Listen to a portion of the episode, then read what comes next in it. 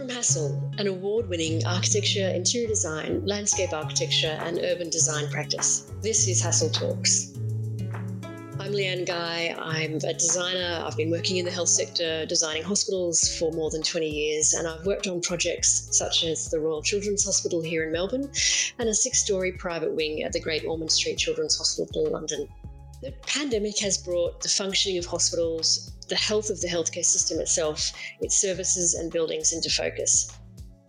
And much of the commentary around restrictions and lockdowns in cities has been the idea of not overwhelming the already struggling system, facilities, and the exhausted clinicians. And the pressure on the emergency departments in particular, on the front line of the battle, has been immense. EDs have been struggling for some time, growing bigger, but not necessarily smarter. There's a real opportunity here to look again at workflows, spaces, staff safety, and well-being, with design helping to create positive change for our health system, to adapt and to embrace new approaches. We recorded the event remotely while Melbourne was still under lockdown restrictions, and I respectfully acknowledge the traditional owners of the land that we recorded on, the people of the Kulin Nation, as the traditional custodians of the land, and pay my respects to elders past, present, and emerging here, and to all Aboriginal and Torres Strait Islander peoples. I'll hand over to panel facilitator and host of previous Hassell Talks episodes, Steve Coster. Enjoy the conversation. So we'll get straight into it. The first of our guests is Stefano Scalzo. He's the Executive General Manager of Planning and Development at the Victorian Health Building Authority. He oversees the service and capital planning for Victoria's enabling health infrastructure and leads a team of experts uh, providing advice on the conceptualisation and development phases of capital projects. And he's particularly passionate about the role health campuses play in promoting healthy lifestyles in the renewal of our cities and towns. In 2015, Stefano was awarded a prestigious 50th anniversary Churchill Scholarship to research the design of high amenity mental health facilities developed over multiple levels. Thank you very much for your time, Stefano, and we're, we're really interested to hear what you've got to say about the development of better emergency departments in particular for the future. Thank you, Stephen. My perspective on EDs um, will come from the point of view of uh, a bureaucrat, but also a designer and a bureaucrat, I guess, at the coalface at the moment of dealing with various um, uh, government concerns around emergency departments. And uh, uh EDs are very complicated uh, areas, but they do um, rely on good flow. That means the clinicians can get to where they need to get to to do the amazing work that they do in as quickly a time as possible. The other complexity, of course, is that our EDs have gotten particularly big. Our populations are getting um, very, very large in some catchments. It's not uncommon for uh, ambulance ramping. Um, uh, a lot of our um, EDs are not able to meet their performance targets, um, and much of this can be addressed through the design of EDs. Uh, so a bit like what we found in the mental health space about uh, seven or eight years ago was how do we um, uh, introduce double level EDs into Victoria uh, and potentially in some instances we're looking at three level EDs. So what does that mean? Um, what does that mean when you need to have those flows? So um, uh, expertly accounted for. Uh, it means that designers play an enormous role uh, at uh, how do how do you actually create the right adjacencies? How do you ensure that people's safety is paramount and, and achievable in the design? Um, so and and how do you maintain that amenity for people arriving? So they're, they're the three things that I wanted to bring today. That is that the amenity is absolutely important, whether it be kids with autism or whether it be families or people with mental health and AOD that EDs have gotten uh, you know incredibly big and they're going to need to be stacked, not not by default, but in some instances they need to be stacked. Um, and then how do you account for uh, the fact that people work in these environments and that need to uh, be in these environments and hopefully have a, a productive uh, sense of themselves and of the work that they've done and how does the environment the interior environment support that and perhaps even landscape and other things that can be considered yeah, thanks so much, Stefano. That's a particularly interesting perspective on things given the spotlight on systemic planning, right, for health healthcare services across our state, given the circumstances at the moment. So Similarly, we're extremely lucky tonight to also have with us Mya Cubitt. Mya, you've had a busy year or two, it'd be fair to say, in emergency medicine, I'm sure. So we're we're particularly grateful for you um, giving us some of your time and your perspectives. Mya is uh, a New Zealander and originally trained in New Zealand, but that she then um, ended up in Australia where she fi- finalised her advanced training in emergency medicine and ended up here in Victoria. And she's lived in Melbourne since 2011 uh, and completed a year long fellowship in paediatric critical care and emergency medicine at the Royal Children's before beginning um, her practice as an emergency physician at the Royal Melbourne. Um, Mya also works in the acute medical unit, uh, improving care of injured older patients, uh, and has a master's in trauma science uh, focused on frailty assessments in trauma.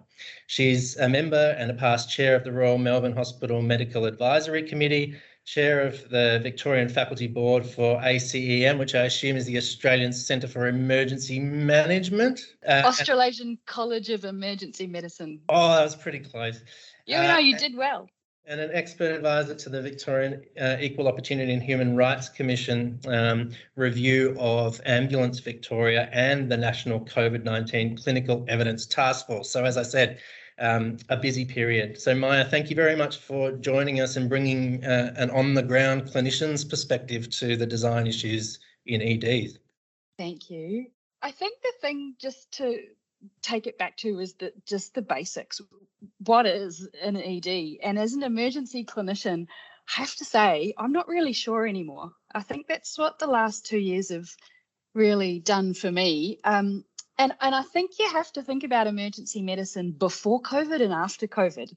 Before COVID, EDs were in a bit of trouble actually, and I don't think we acknowledge that enough. And I think that goes to some of what Stefano was saying, which is they're getting bigger and bigger and bigger and bigger and bigger. Now, I personally don't think that's because they need to get bigger and bigger and bigger and bigger and bigger. I think it's because the capacity of our health system at some point needs to recognize as Stefano said, it's all about flow. And what we haven't done is figure out how to design good patient flow, including moving people through at speed and where the bottlenecks are and how to relieve the bottlenecks. An emergency department is just a big bottleneck. And unfortunately, as all of us know, if you make a bottleneck bigger and bigger and bigger and bigger, more and more people fill the bottleneck. It's not necessarily good for patients. It doesn't fix the system as a whole and it's terrible for the staff. And COVID has put a really pointy peak on our brand. So the last two years have been about watching an overcrowded system compound into an infrastructure that is not fit for purpose. And when you shine an infection prevention control lens on it, actually really unsafe. And in the last two years, we've all been running on a hamster wheel trying to figure out how to redesign our emergency departments to better serve the patients, but more importantly, to make it a safe place for the workforce. And that's, I think, the biggest revelation that everybody has had in the last two years. And I fundamentally don't agree that increasing the size of them is the answer. We have to embed them into the system as a whole from the front end, which is actually primary care, right through to the back end, which is discharging people out of a hospital so that we can maintain the flow of people out of an emergency department. And we have to wind back the length of time that people spend in our emergency departments. And we've got to do it fast. And if we can't do that, in 10 years' time, we're going to be having this discussion again. How are we going to make it a four level ED because for some reason, emergency departments seem to be the only place in our healthcare systems where we have expanding walls. We have no nurse ratios. We just expect them to absorb. And I think all of us need to stop doing that. We just need to put the brakes on and say, oh, no, no, no. Maybe this isn't about redesigning the infrastructure. Maybe it's about redesigning the models of care and the way that we move our people through the system. It's so awesome to have a such an on the ground perspective of what these spaces are like. And like like lots of things that we design in architecture and design you know that challenge of how you engage with the broader system beyond the bit that you're asked to design is always a really challenging thing to be able to do. Um, so it'd be interesting to talk about about that more. Brian Stevenson's a strategic leader with a background of major uh, infrastructure planning and delivery, and provides consulting and advisory uh, services across government, non-government, and private sector. Uh, his expertise and experience has been gained from a diverse uh, career, that's for sure. He's worked um, with Court Services Victoria as the COO for Assets and Security uh, as a Director of Capital Planning and Infrastructure at Monash Health, Project Director at, Al- at Alfred Health, and has also worked as a mental health clinician at St Vincent's Hospital and was CEO for three years with Drug Services Victoria. So, um, really spanning um, everything from some of the emerging issues in EDs uh, all the way through to the reality of uh, user consultation and design processes for new new facilities. So, Brian, thank you. It's lovely to have you with us. Welcome. Thanks very much, Steve. Thank you. I just wanted to make a quick point about mental health. There was a lot of change in the 90s when uh, emergency departments unsuspectingly had to address the arrival of uh, mental health patients um, at their front door. Prior to that, this was carried out at psychiatric hospitals. That was a really significant change that occurred at that time. And a lot has happened since then. The primary purpose of that change was actually really about, and accepting statewide and national frameworks, it was really about providing better care, a quality of care, and to ensure that assessment and diagnosis was optimal, including being able to distinguish differential diagnosis in complex presentations. So a great deal has happened in that 25 years, and a lot's gone wrong care is suboptimal, uh, not because of emergency departments, because the system's in, in a complete crisis. And that's official, of course, as noted by the Royal Commission. Um, I, I just want to note that moving forward, the way in which this particular problem is thought of in the context of EDs is going to be critical uh, because the impact of not being able to provide optimal care for people with mental illness and EDs has significant ramifications for people's health and for the staff working in these areas. I think the challenge for designers relates to, firstly, the existing conditions and associated challenges and constraints, which are quite unique to emergency departments. Being clear about the scale of services that need, need to be provided for and based on the clinical service planning, the functional relationships, associated flows and efficiencies, and how care can best be provided through care pathways and processes. Core to this is how designers, health planners work with clinicians and consumers to design buildings that are about the best possible and most appropriate care. It can only be done by ensuring that designers work in collaborative ways to understand clinicians, uh, the work they do, the, the, the issues and the challenges and the models of care that they aspire to. This is really about building effective teams and effective uh, collaboration. I, I really do believe you can't achieve good outcomes without this. You know, teams really made up of health planners, designers, clinicians, service users. The success of the team enhances the success of the project. Hassell actually has done some research into emergency departments. We've specifically looked at you know the um, the various models for, for mental health. Um, we've touched on telehealth and what that mean might mean to all spaces within a hospital. Um, and in um, 2017, we looked at kind of how we can improve and enhance um, communication within the emergency department. And some of the things that was found in, in that piece of research, I think, is really relevant to this conversation. You know, it's about safety, and I think that that is a an overriding, I guess, or an overarching element that we need to consider. It's the staff safety, it's the patient safety. You know, it includes infection prevention strategies, reducing violence and aggression, um, but it also is about well-being and how can we promote well-being, you know, right from that front door experience um, for our patients, without making it a hotel model, because it's found that you know the staff and the patients aren't after a hotel um, or a home-like model. You know, a clinical environment is absolutely fine for an ED. You know, it provides that element of um, safety and standardization um, for the clinical staff, which is really important. Um, but I think also it provides assurance for the patients that they're in the best possible place to receive their care. Yeah, the last two years have really proven that um, looking after the staff well-being is so critically important. Previously, we used to put the staff tea room right in the middle of the ED department, so you know everyone could be close at hand if um, a trauma case came in. But now we're finding that a lot of the staff spaces actually need to be a little bit separate from the ED to give staff respite and time to break from you know the demands of you know their time um, actually on the floor, which are often double shifts at the moment as well. One of the other big things is privacy. How do we provide that um, patient privacy within the ED. Um, that's providing spaces for staff to be able to have confidential conversations as well as you know really looking after the, the patient holistically and then connection and what does it mean by connecting um, our staff and our um, our patients one of the things that we haven't talked about too much apart from a comment you made leanne was the potential role of technology in the future and how that might change the way these places work, about how we, technology might be able to be a new lever maybe for uh, releasing some of these pressures, either internally in terms of managing flow and process, or externally in terms of being a different new interface through telehealth or uh, different modes of accessing the emergency department in the in the first place. Do you have a view about how significantly technology will change the way these places work?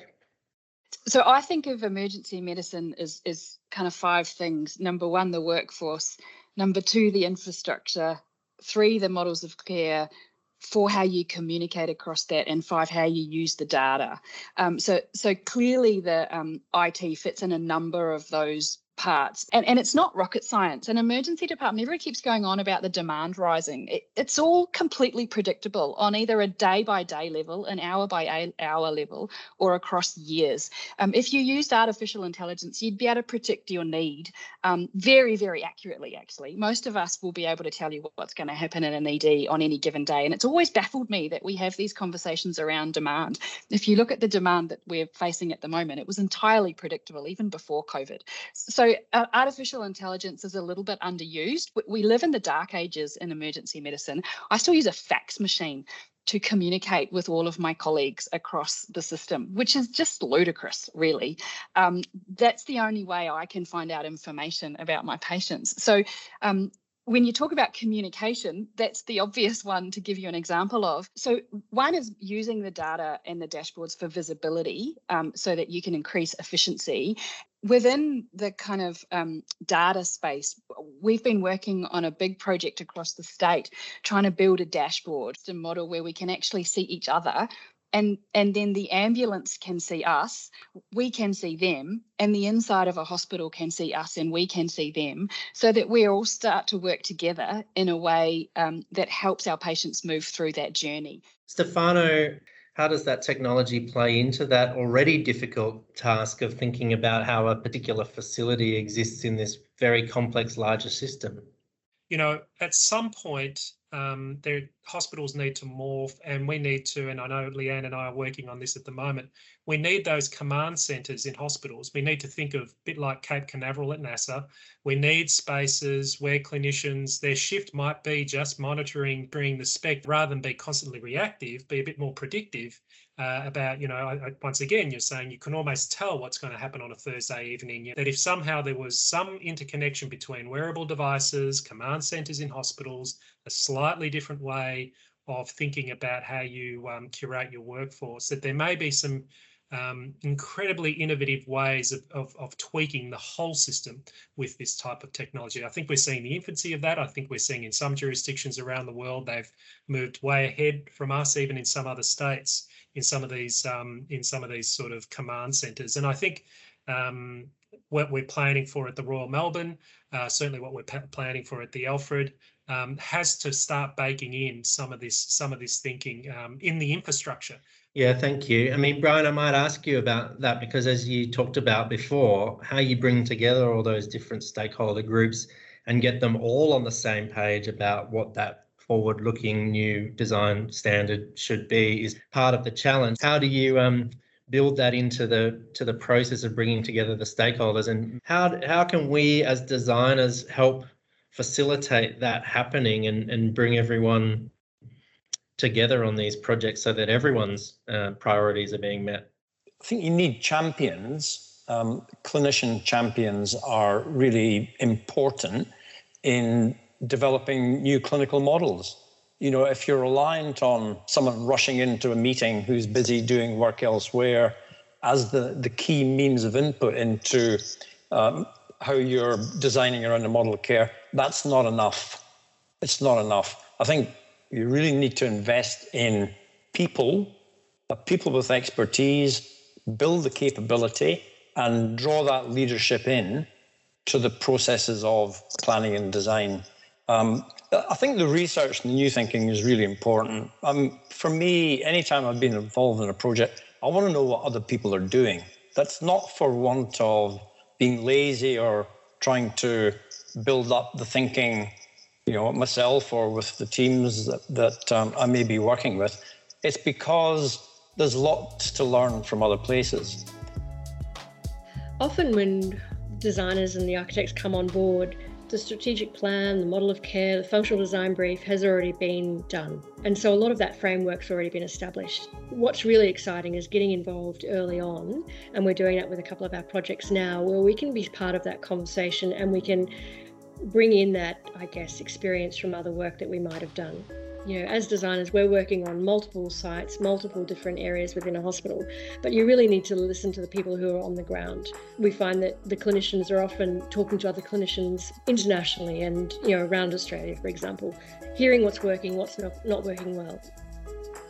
I mean, there's also, though, the potential to learn from other fields outside medicine altogether. And that's certainly something that I really enjoy about being in a firm like Hassell, where we're designing very diverse types of projects across all sorts of things. Um, and the sort of lessons you might draw from the logistics, the designing of logistic systems in an airport, for example, to complex logistic systems in a hospital. Or we talked the other day about uh, information flow in, in designing a newsroom for a large, you know, news media organization, how that might relate to information flow in a in an ED. Um, we've designed spaces for remote uh, control centres for mines in the Pilbara that are sitting in a building in Perth, operating the mine 100% remotely using technology, for example. Now, I'm not saying any of those are perfectly relevant, but there's all sorts of models from other things that could potentially be part of unlocking thinking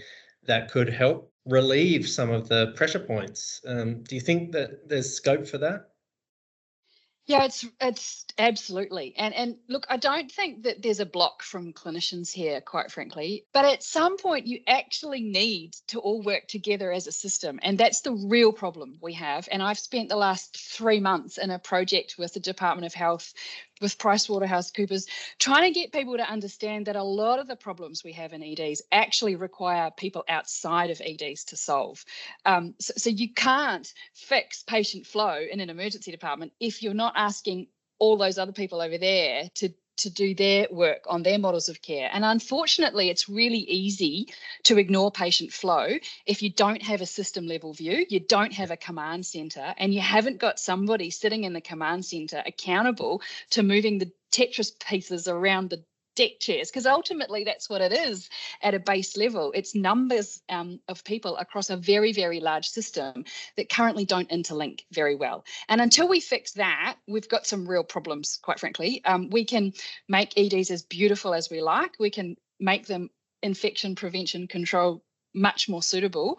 Um, but we won't solve the actual problem which is flow um, and and so we we have to look at some of the governance structures fundamentally, um, and clinicians would love that. Thank you to our generous guests, Mya, Stefano, and Brian, for their insights and contributions, and to Steve for facilitating. As a show of our appreciation, we contributed to the Women's Health Victoria on behalf of our panelists. Women's Health Victoria is a not for profit organisation doing great work in the women's health space, together with health professionals, researchers, policymakers, service providers, and community organisations to provide advocacy and to reduce inequalities and improve women's health outcomes. Please do keep an eye out for more episodes coming your way soon, covering some of the density challenges facing island cities, why university campuses need to rethink how they cater for the future, and putting perceptions of safety at the centre of design. We've had some terrific reviews being left for the podcast. Thank you to you, our listeners, for those. Subscribing and leaving us a review or rating helps us get into the ears of more people and shares the fantastic insights we gather from our network of designers, researchers, and strategists. Don't forget, you can find more about our work and insights at hassellstudio.com. This episode was produced by Annie Skapetis and Prue Vincent. Thanks for listening.